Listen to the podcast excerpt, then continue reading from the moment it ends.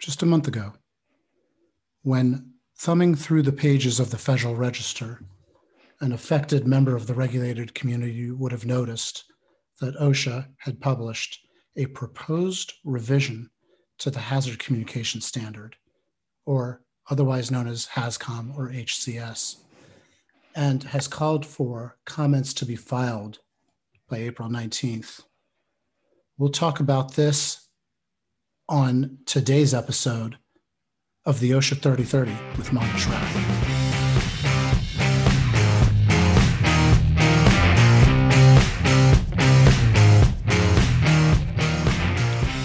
Hello, everyone. I'm Manesh Rath. Welcome to the OSHA 3030 with Manesh Rath.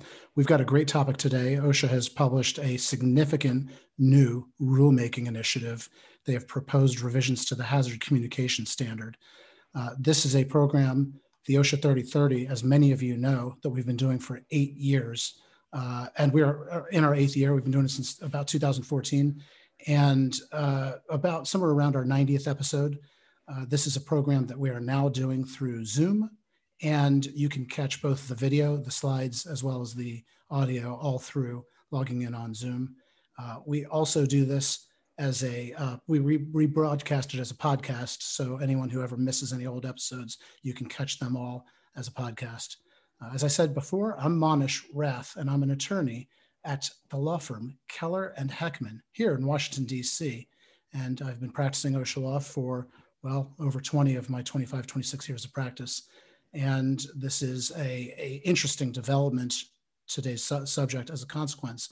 And so I'm fortunate to be joined by one of the most well known and accomplished OSHA attorneys anywhere in the nation, in federal OSHA states or in state plan states, uh, and somebody who studies the issues involving the hazard communications standard on a daily basis. My friend and partner at Keller and Heckman, Larry Halprin. Larry, thank you very much for joining us today. Hello, Manesh. Thank you very much for the introduction. It's a pleasure to be here. Thank you. Well, Larry, uh, as you know, we've been doing this for a while, and all of our episodes of the OSHA 3030 are libraried on our website at khlaw.com slash OSHA 3030. And you can check out any of our about 90 episodes there. Most of them are still highly educational, highly informative. Uh, and as well, uh, several years ago, we started republishing this as a podcast. So it's important for all of y'all listening that if you've missed episodes, catch them on your favorite podcast uh, app and to also share the good word. Remember, we put this program on every month uh, about a, a, new topic in about 30 minutes. And uh, we, we do this complimentary to the clients and friends of Keller and Heckman so that you stay up to date on the latest developments in OSHA law. And all we ask in exchange is that when you get the invitation for the next episode of the OSHA 3030, please forward it on to three other people at least in-house counsel, safety and health professionals. If you've already done so, thank you. But please forward it on to three more people within your organization or to organizations down the street in your community. Uh, the more people who know about the program, uh, new members are the lifeblood of keeping the program going. So, and we want to keep it going. So please, please take time to forward the invitation on to others within and without your organization who are responsible for compliance with OSHA laws and, and staying up to date with OSHA developments. So, Larry, why don't we talk about what we're going to talk about today? Uh, the proposed rule to revise the HAZCOM standard. Uh, first, we'll talk about the proposal and why OSHA has decided to revise the standard, why we're looking at perhaps the third version in, in about 10 years, uh, and, and some of the substantive changes to the scope of, of hazard classification, which I think is probably the big subject today. Uh, they've, they've incorporated some proposed revisions for trade secret protection uh, with respect to the information that, that uh, affected stakeholders will have to put on their safety data sheets. And we'll talk about uh, some, some proposed revisions to arrange for more flexible uh, solutions for shipping for small containers or for bulk shipments. Uh, we'll talk about the economic impact and the compliance deadlines for this proposed rule, uh, as well as the comment deadlines. And finally, as we always do, some takeaway items that folks can walk away with uh, in the last segment called What Employers Should Do. We've added a new segment, Larry. As you know, for today, for the first time, uh, we've we've got a new segment. After we turn off the recording for the podcast, after we turn off the recording for Zoom, we'll go completely off the record and take a few questions that were pre-submitted. Those who registered, we notified them that they could submit questions, and we're just going to have an off-the-record exchange. So for future episodes, if you get an invitation, uh, think about what questions you might have. They may relate to this topic of the month, or may relate to anything related to occupational safety and health that you, you might want some help with uh, from an OSHA attorney. And we will select two or three questions each month for an off the record discussion after we turn off the recording for, for our podcast and for Zoom and for, for our website. So that's going to be the last section that we'll cover. So Larry, let me, let me just set the stage real quick on this standard. On February 16th, OSHA proposed uh, notice of proposed rulemaking, issued, published a notice of proposed rulemaking for the HAZCOM standard in the Federal Register. And the, and the idea was that the last time the standard, the, the standard was published for the first time in 1983. And that was about 13 years in to the 50 year history, 51 year history of OSHA.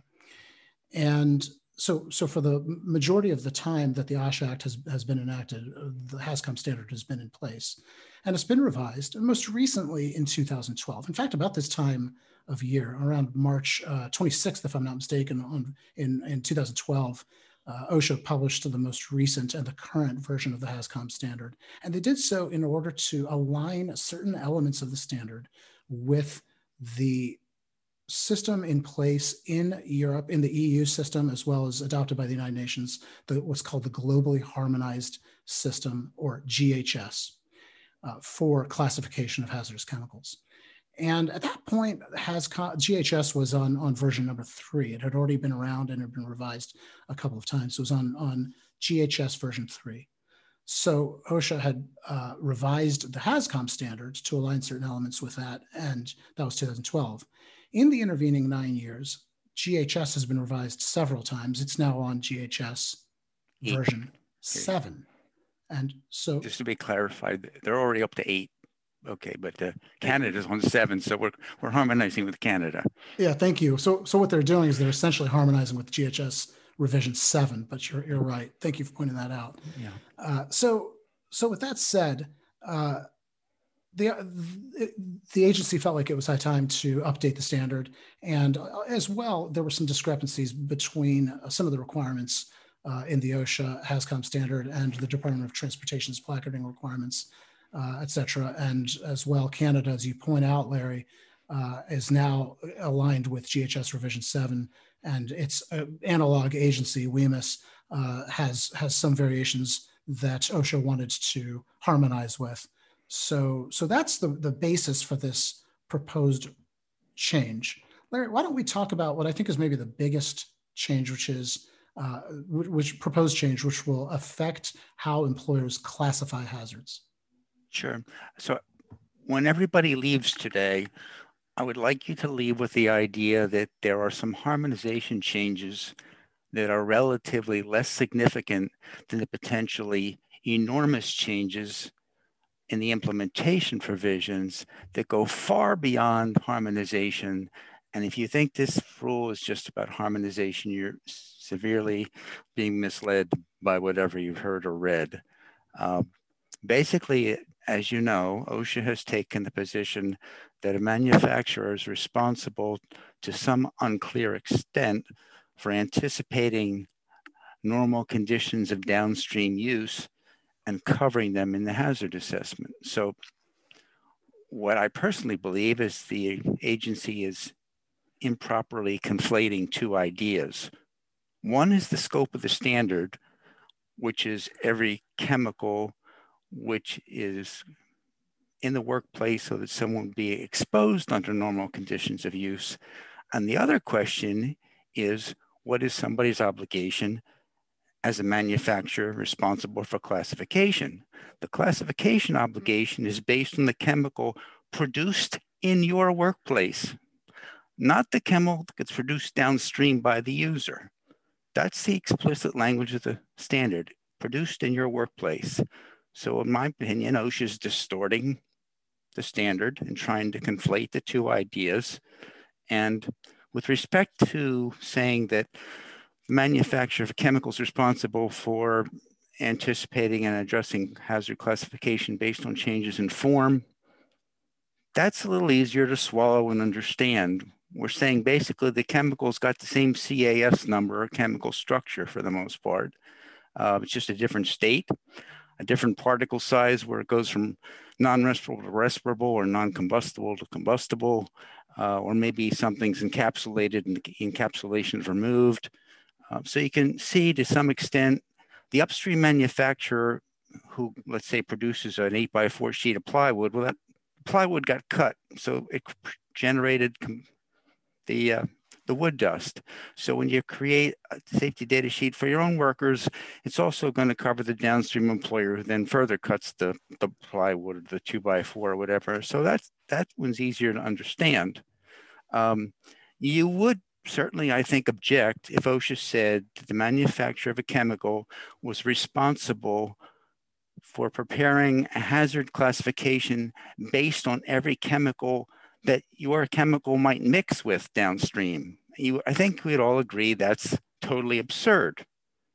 But, I'll turn it over to Manesh in just a second, when you look at hazard classifications, it has to be based on any downstream reaction under normal conditions of use, that's exactly what happens because if you take your chemical and mix it with something, and OSHA says, well, you don't have to worry about classifying for that, but then that mixture gets reacted downstream.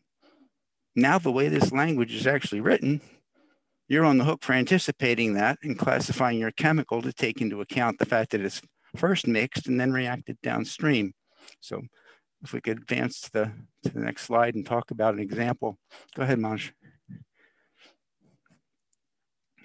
Get in the next slide. Okay. If you like, this is a very simple example. Imagine a common sense. Manufacturer A manufactures and sells chemical one, manufacturer B manufactures and sells chemical two, manufacturer C basically takes chemical one, two, and combines them in a chemical reaction. Okay, so logically, you would think manufacturer A would do the hazard classification for one, manufacturer B do the classification for two, and manufacturer C would do the classification for chemical three. And in the reaction, there's also a byproduct. So you expect manufacturer C to cover the byproduct. And then technically, nobody would be covering the heat of the reaction and things like that, uh, that would be, well, manufacturer C would be responsible for anticipating that because it conducted the reaction. So you'd expect it to do the assessment of what that reaction might produce and look at the PPE standard in terms of what protective measures would be or use the general duty clause and decide what kind of containers and vessels would need to be used to properly conduct that reaction. You wouldn't expect manufacturer A to do that or manufacturer B. But what this proposal says, as it's written literally, that manufacturer A would say, okay, manufacturer C is going to conduct this reaction. Therefore, it's a normal condition of use. Therefore, I'm now responsible for doing a hazard classification for my chemical one for this chemical reaction the, chem the manufacturer C is going to carry out. So I'm responsible for not only my chemical, but I'm responsible for chemical three, the byproduct one, and the significant heat. And the same thing applies to manufacturer B. They'd be responsible for all this downstream activity. And of course, you can imagine if chemical one was actually a mixture supplied by three different manufacturers, and, and chemical two was also some sort of a mixture. Then you'd have six other parties potentially involved, all responsible for doing the hazard classification for the reaction downstream conducted by manufacturer C. I think we all would agree that is absurd, outrageous, whatever word you want to use. You know, that may be not OSHA's intent, but that's the way it's written.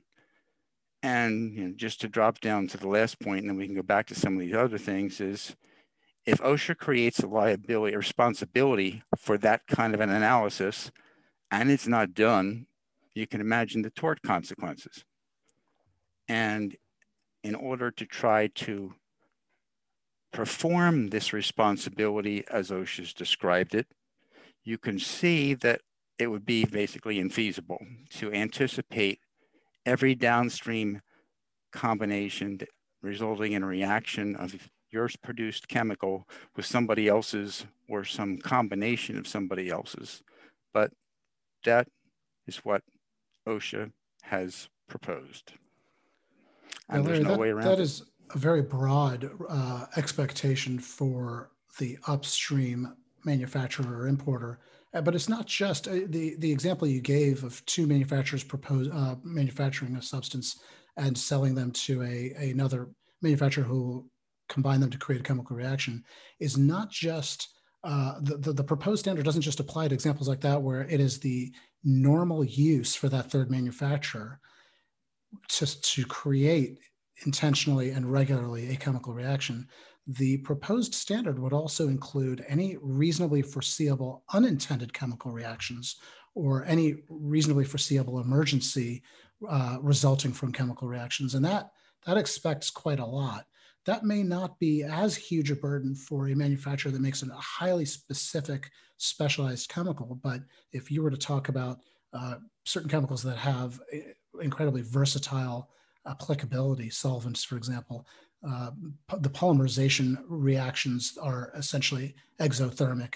Uh, they, these are the kinds of reactions where there are thousands and thousands and thousands of combinations being uh, used in the marketplace and constantly being innovated regularly by downstream customers in ways that the original manufacturers of the original substances couldn't. I, I don't think reasonably be expected to, to be able to forecast. And I think that's that's going to be really troublesome for so, the upstream substance manufacturer. So you end up with is a ridiculous situation of multiple parties responsible for doing the same classification, not even coming out with the same result, depending on what their chemical they're supplying. Um, if you can try to anticipate every reaction in which something might be involved, you potentially could find yourself posing a, virtually every one of the classifications of hazards that's listed in the entire regulatory scheme, uh, which would be absurd. The downstream user would have no ability to sort through all that and decide what was really relevant to them unless somebody took the trouble to say, well, if you use the chemical this way with these particular combinations, this is the result you get. Nobody's going to take on that responsibility. So you end up with a useless document, which results in huge number of classifications, which would diverge from the harmonization of the GHS ridiculously, uh, and create potential tort liability, confuse workers, make the system dysfunctional. And I, I can't say that's what OSHA intended, but that's what they wrote. And the examples they give are not supportive in my mind. They give the example of somebody, probably all bought these cartridges with a component A and a component B, and you mix them together and you get a formed up epoxy resin. Well, the upstream manufacturer in that case selected the chemicals, designed the ratio in which they'd be introduced, put them in the actual process vessel, if you want to call it, that they're going to be delivered from. That's a unique kind of a kit situation. That doesn't justify a broad provision like this. Similarly, OSHA mentions the uh, idea that concrete, ready mixed concrete is going to be mixed with water. Well, that's the only way it's going to be used. So giving that as an example versus something like the solvent you mentioned that could be used in thousands or tens of thousands of different reactions does not support this kind of broad use language. And no, similarly, you know, the same thing with repeat the, something you already said because it bears repeating.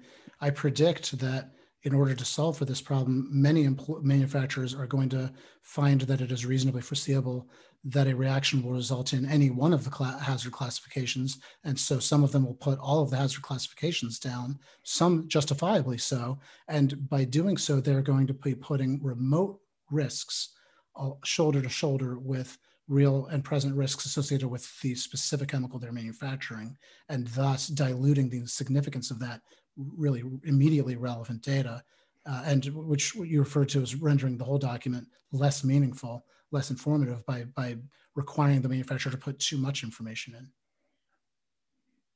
And I think it's that's a a real, recipe for failure. For I think that's right. And I think that is that is the likely outcome, the unintended consequence that is likely to ensue if this requirement stays as written. And the, of course, the cost of attempting to evaluate all these particular scenarios would be absurd and uh, never something that could, anybody could get done in a year. Right. The timing as well is unreasonable, I think, uh, given given the scope of this requirement.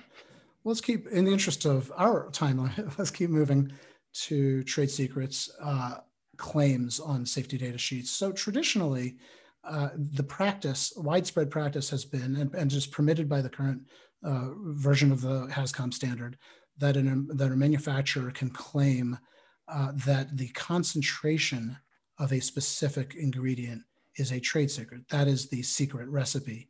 And so they will, in lieu of a specific concentration in a mixture, will identify a concentration range. Uh, I apologize, that, that they would identify that the concentration itself is a trade secret. And in the proposed rule, permits the use of specified ranges. There's 13 specific ranges that they've identified. I'll put them up, uh, ranging from uh, a tenth of a percent to one full percent, all the way up to 80 to 100%. None of them ranging more than about 30% uh, ranges. And you have to pick from one of these 13 range categories uh, and, and identify one of them as the concentration range if you're claiming a trade secret. So so and beside besides that requirement that you have to pick from one of those 13 you have to pick the one that is the narrowest applicable range to your particular formulation uh, this is a feature of the proposed rule that OSHA has put in that would conform to the current version uh, published by WHMIS for Canada. And it, uh, I, I, believe, is, is offered with the intention of trying to create some flexibility to protect trade secrets for concentration levels without allowing employers on, or manufacturers, on the other hand, to uh, create a wildly wide range that's not informative. There's other... just to clarify, I just want to clarify one thing. Um, now, like as you noted, you simply say trade secret and don't list any concentration at all. Even if you have a specific concentration under the current system, when you would just totally exclude it, under the new system, you would have to specify the range in which that falls. And the question for many organizations would be whether that adequately protects the trade secret or whether that gives too much away. And if you've got that concern, definitely need to file some comments. Yeah, I think that's an excellent point, Larry. I think that that question is one that OSHA has presumed and would benefit from hearing from the stakeholder community.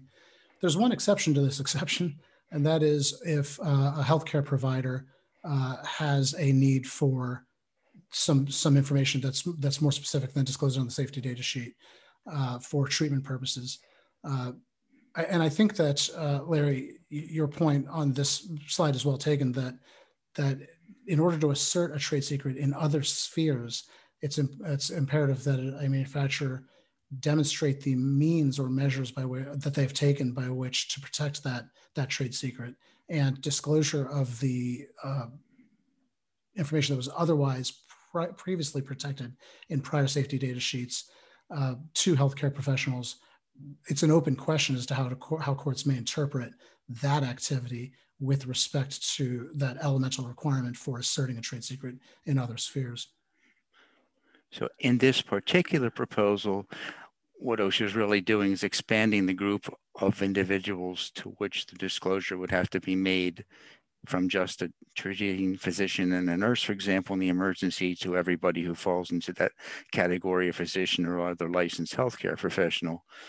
Um, and you know, it, it, seems logical to think that the broader you make that group, the more likely you're going to have to deal with the possibility that somebody's not going to maintain the trade secret, or in worst case, that they're um, making a false statement about whether there's really a need for it.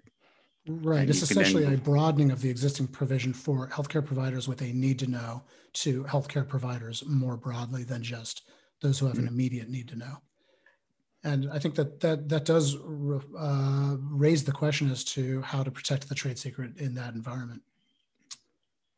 Yes. so let's move on to shipments of products. Uh, the first thing I think we should talk about is labeling. Uh, under the proposed rule, the OSHA has proposed for the, the re- proposed revised HAZCOM standard that labels for bulk shipments need not be placed on the immediate container for the hazardous material. They may, but they may also be transmitted on the outside of an outside container, a tote, for example, or transmitted along with other with the shipment, for example, along with shipping papers or bills of lading. And they may also be provided electronically so that the recipient can, can immediately print the label upon receipt of the shipment. Uh, there, and there's another provision in the proposed rule that if a bulk shipment is placed in a shipping container, for example, a rail car or a trailer for uh, for a tractor trailer or intermodal container, that the the that container would constitute the immediate container that could be labeled. Uh, I think that there is an opportunity for OSHA in the final rule to clarify how they would treat palletized items uh, and whether or not that constitutes a bulk shipment under this proposed bulk shipment provision. And, and there's also, well, there has always been some discrepancy with DOT guidance for the DOT placard and OSHA, and there's been some discrepancies in which uh, types of classes of materials require a pictogram and which ones do not. And so the proposed rule attempts to harmonize some, but I, I do note that uh, folks are uh, that I've been speaking with at the manufacturing sites have noted that it doesn't harmonize all of the discrepancies between current DOT guidance and and the proposed rule, uh, but it does attempt to to harmonize some of those. So just to, to clarify, make sure we're clear on this, this proposal would apply if if you have bulk shipment, which means you have to have the shipment with an immediate container being something like a tanker truck or a rail car. Uh, the question, for example, would be is if you have some palletized items sitting in otherwise, not otherwise contained, but sitting in this tanker, excuse me, in this rail car, not a tanker, um, whether the pallets themselves are considered containers so that the exception doesn't apply. And there's an interpretation from OSHA that basically says strapped bricks on a pallet would be considered a container. I have no idea what the container would be. Uh, Straps, presumably, but I see your point. So if you know if you take that attitude, they might take this the position that shrink wrap would have the same effect. So this is another one of those provisions that need some comment so that you don't end up finding out that your palletized items don't qualify for this because they're shrink wrapped or strapped. Right. I think that the plain reading of the bulk shipment requirement is that the product goes immediately into the shipping container, like a rail car. Uh, mm-hmm. Uh, and that if it's otherwise packaged and then placed into the, sh- the shipping container, like a rail car, that the bulk shipment provision for the rail car labeling would not apply. But I think you're right that it's not clearly spelled out what would happen if there's any kind of packaging around a group of product items uh, then that are then placed into a transportation mode of transportation container like a tanker truck or a, a rail car. So if you uh, don't qualify for this, then you have to fall back on the solid items of of metal, wood, and, and plastic items or or whole grain. Those are the other, other exceptions which would give you this kind of relief at right. the present time. Right. Good point. Okay. So speaking of labels, there is a provision in this proposed rule for chemicals released for shipment. The way I see it, it is essentially a, an enforcement mechanism. But I, I think that it does have implications well beyond that and the difficulty that it creates in its current draft uh, is it needs to be addressed before it goes final. The the proposed rule states that labels must be revised within six day uh, six months of the the uh, dates in which I'm sorry that this is the, the proposed rule has all has since 2012 this is a, a 2012 uh, requirement uh, provision that that when an employer or a manufacturer or an importer becomes newly aware of significant hazard information that's either pre-existing or newly developed, then it has six months to revise its labels. Labels that are in the stream of commerce under the 2012 paradigm, manufacturers or importers, even distributors, would have to uh, revise that product within six months. The proposed rule, I, I, believe, in an attempt to address some of the difficulties presented by that uh, that current paradigm, uh, the propo- in the proposed rule, OSHA is proposing that chemicals that have already been released for shipment and are awaiting uh, further distribution do not require relabeling. You do not need to follow it through the stream of uh, commerce and relabel. That there would be an exemption from relabeling a particular product item if it has already been released for shipment. And that product that has been released for shipment after a requirement, for example, the new hazard classification uh, under the new proposed rule, would would have to be relabeled. But if it's been released for shipment prior to the to the implementation of the requirement for a manufacturer, importer, distributor, or uh, other employer, then then they would not need to relabel that particular item. So I think OSHA was trying to offer a provision that made the physical problems of relabeling existing products uh, more manageable. The problem is that it only applies to products where the label itself has a released for shipment date.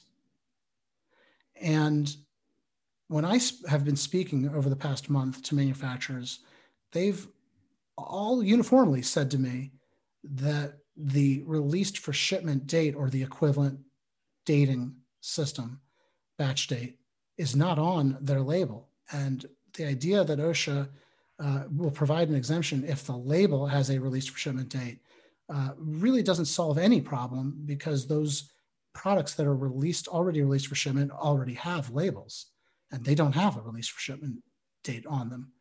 Uh, so I think that that has to be addressed uh, during this rulemaking process. Larry, what are your thoughts on the, any other thoughts on the released for shipment provision? I mean, it's a big help because before you'd have to say, okay, how many products, how, how many, what, you know, what number of this product can I make between now and the six month deadline so that I don't run out of product and so they don't have excess product that I theoretically have to relabel. And this gets rid of that problem.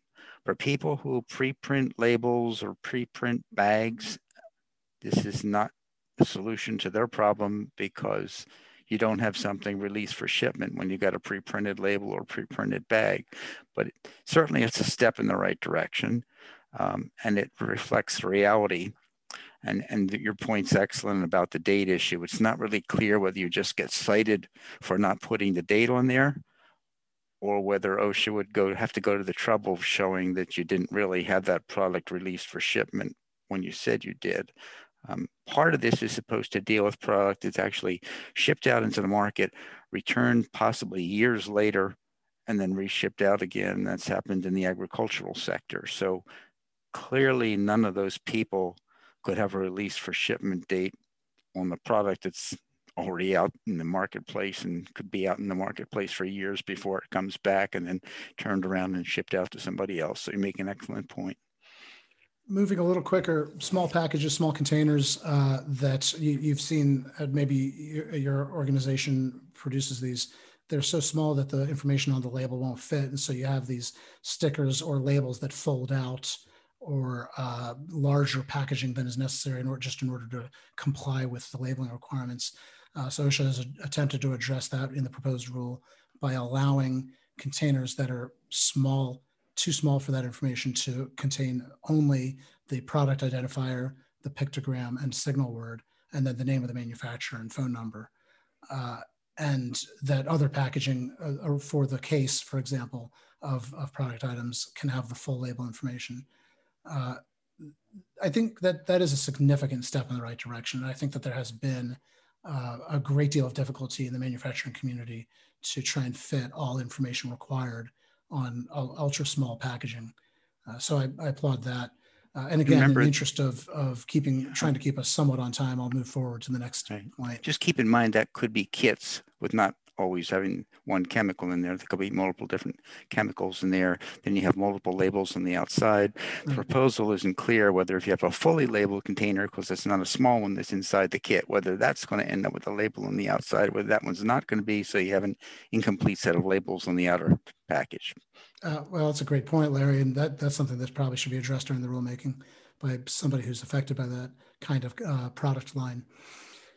So, in addition, they've re- revised the categories for hazards uh, and precautionary statements. Uh, aerosols, for example, um, and, and flammable gases. Uh, pyrophoric has been eliminated. Uh, well, it's been tucked in. Uh, and there are new definitions. There's a lot of new definitions that really impact how the rest of the standard applies. I'll point out a few the definitions for skin corrosion or irritation, serious eye damage versus eye irritation, uh, and germ cell mutagenicity. Uh, these are these are some significant definitional changes, and there are a lot of other definition changes that I encourage folk not to, if they're going to comment, don't just go straight to the requirements. Look at all of the definitions and see whether those are clear, and look at the words that haven't been defined but are used throughout the standard, and uh, ask yourself whether you feel like they're sufficiently clear. If not, those need to be addressed in any comments that you're preparing. Uh, okay, combustible dust, add, Larry? Can I just add one thing? Yeah. The precautionary statements for every physical hazard is significantly revised. So everybody who's got one of those products with physical hazards is going to have to revise the data sheet and the label. And every single hazardous chemical. There's a precautionary statement that deals with disposal, and the revised language says you not only have to talk about disposal, you have to talk about whether it's disposal of the container, the contents, or both, which means every single safety data sheet and label in the United States is going to have to be revised. Right. Thank you, uh, Larry. Let's talk about combustible dust. That is something that we've we've mm-hmm. addressed in safety data sheets for years. Now they've proposed a definition for combustible dust uh, to include finely divided solid particles that are likely to catch fire or explode uh, on ignition when dispersed in air or other oxidizing media. Uh, that definition uh, is certainly more helpful than the absence of a definition, but I think it presents other problems. Yeah, I think the, the definition that, was in NFPA standards or in the field directive, uh, the NEP for, for combustible dust was much better. This one's ambiguous whether fire is related to ignition or the ignition wording only applies to explosions. Uh, but it also says on ignition, where the typical standard would say whether it's liable to catch fire or explode in the environment which it's present or something more to that effect. So what you have here seems to be a, there's going to be a presumption of ignition and what happens afterward, whereas the standard testing uses a specific energy level. And if you don't get ignition from that energy level, you don't have a combustible dust. Uh, on ignition here, I would assume means that you could use any energy source potentially would be available, which would be a lightning bolt. And you can get a lot more energy out of that than anything anybody's going to test on. It's a serious so, problem. You overclassify to that kind of an analysis. So in every rulemaking, the agency has to take into account the economic impact of its proposed rule. Uh, that is also true here.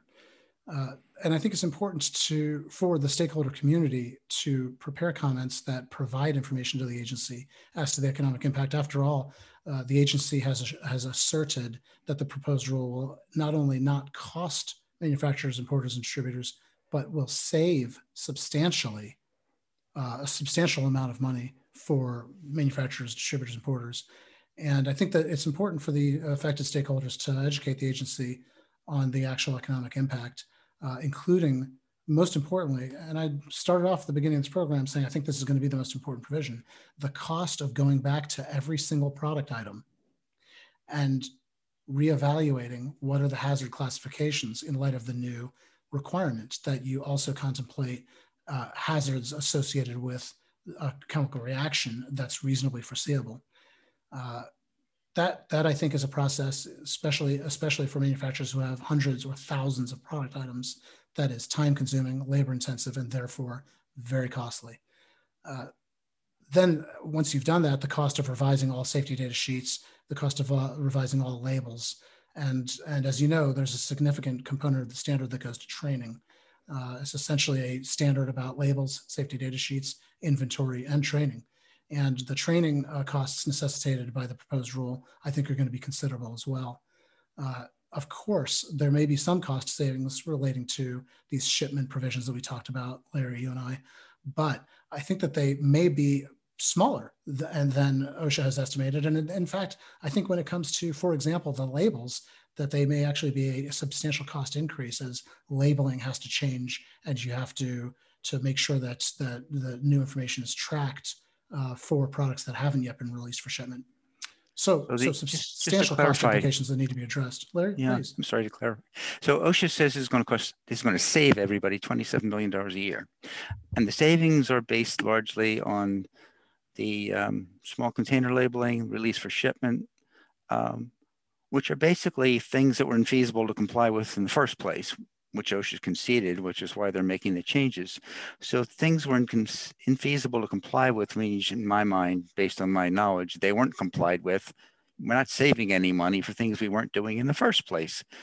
So when you turn around and look at what the cost could be for the chemical reaction classification issue, I, am guessing it's going to cost $100 million a year instead of saving $27 million a year at least. That's a practical reality that you've identified that may not uh, be as persuasive when put in print, but I think that practically speaking, it's an incredibly important point.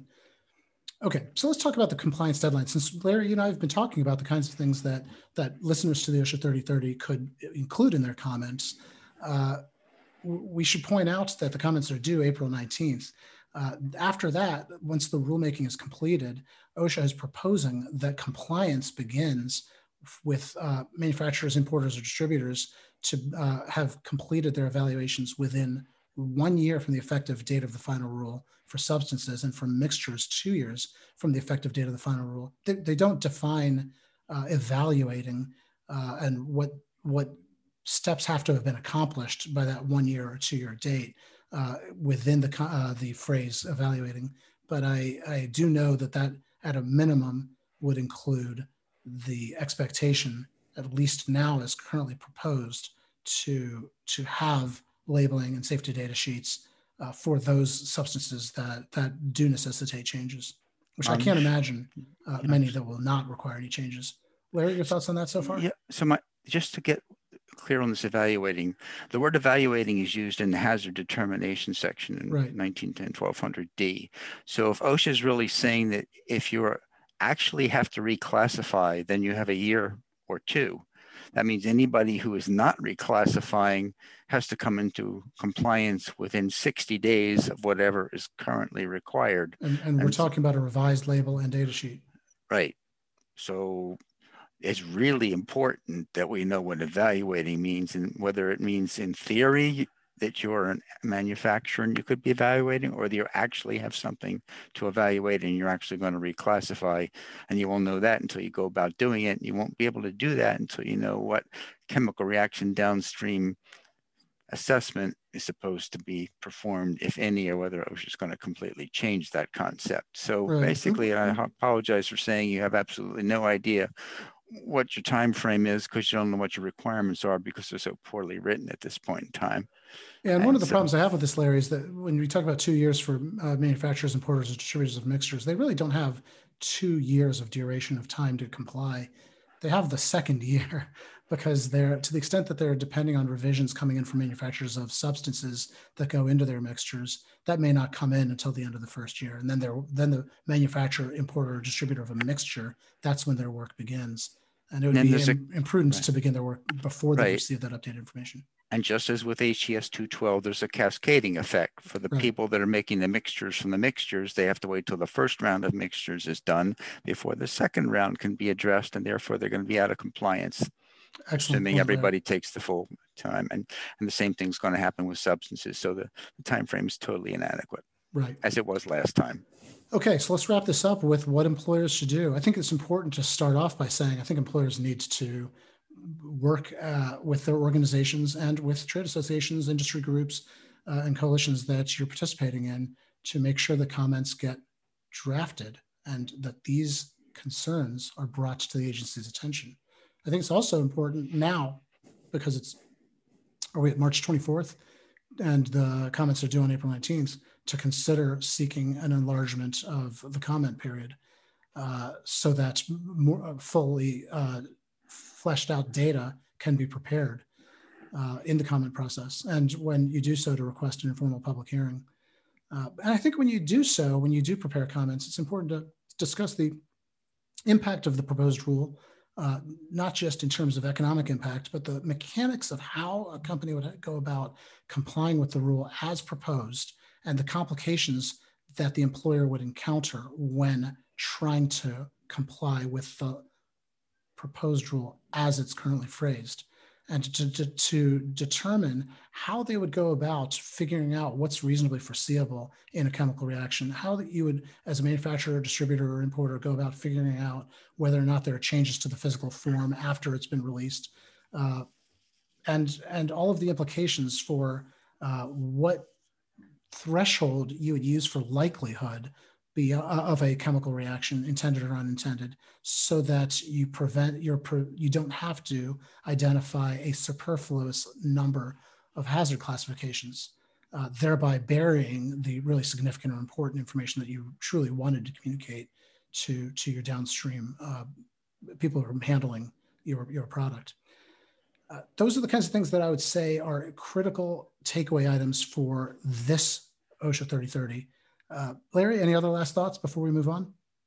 Yeah, we didn't have time, but there's also a should language that you should consider impurities, which I assume some public interest groups or unions will push for a shell. And then basically, since everything's got something that makes it impure, you'll end up with uh, just about every substance potentially becoming treated like a mixture, at least to some extent. And people need to be thinking about what that would mean in the classification with process. With that yeah. said, don't forget, for those of you who are interested, once we turn off the record for the purpose of uh, publishing this OSHA 3030 as a podcast or as a YouTube video or on our website, uh, we'll turn off the recording and we'll just have an informal, unrecorded chat about pre-submitted questions. So, so several people have submitted ahead of time some questions, and we've selected three of them uh, for discussion in our off-the-record uh, section today. Uh, with that said, that's the last word, Larry. Thank you very much for for joining the OSHA 3030. Uh, th- this program will be republished uh, on YouTube, and uh, for several years, past episodes that have been republished as a podcast. Please don't forget to subscribe uh, to the podcast and to the YouTube channel for Keller and Heckman.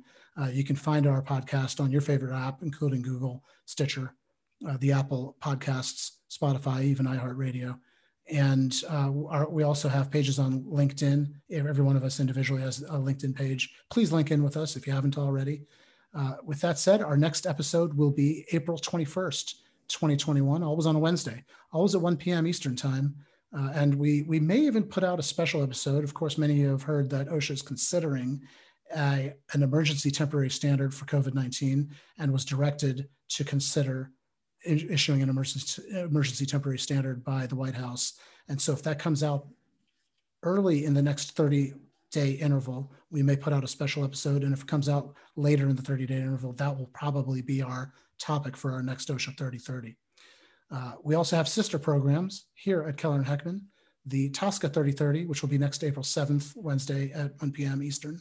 Uh, and we have a REACH 3030 and a FIFRA 3030 stay tuned for announcements on the dates of those. Don't forget when you get invitations for any of these programs to share, circulate it around to at least three others responsible for compliance with these regulatory schema.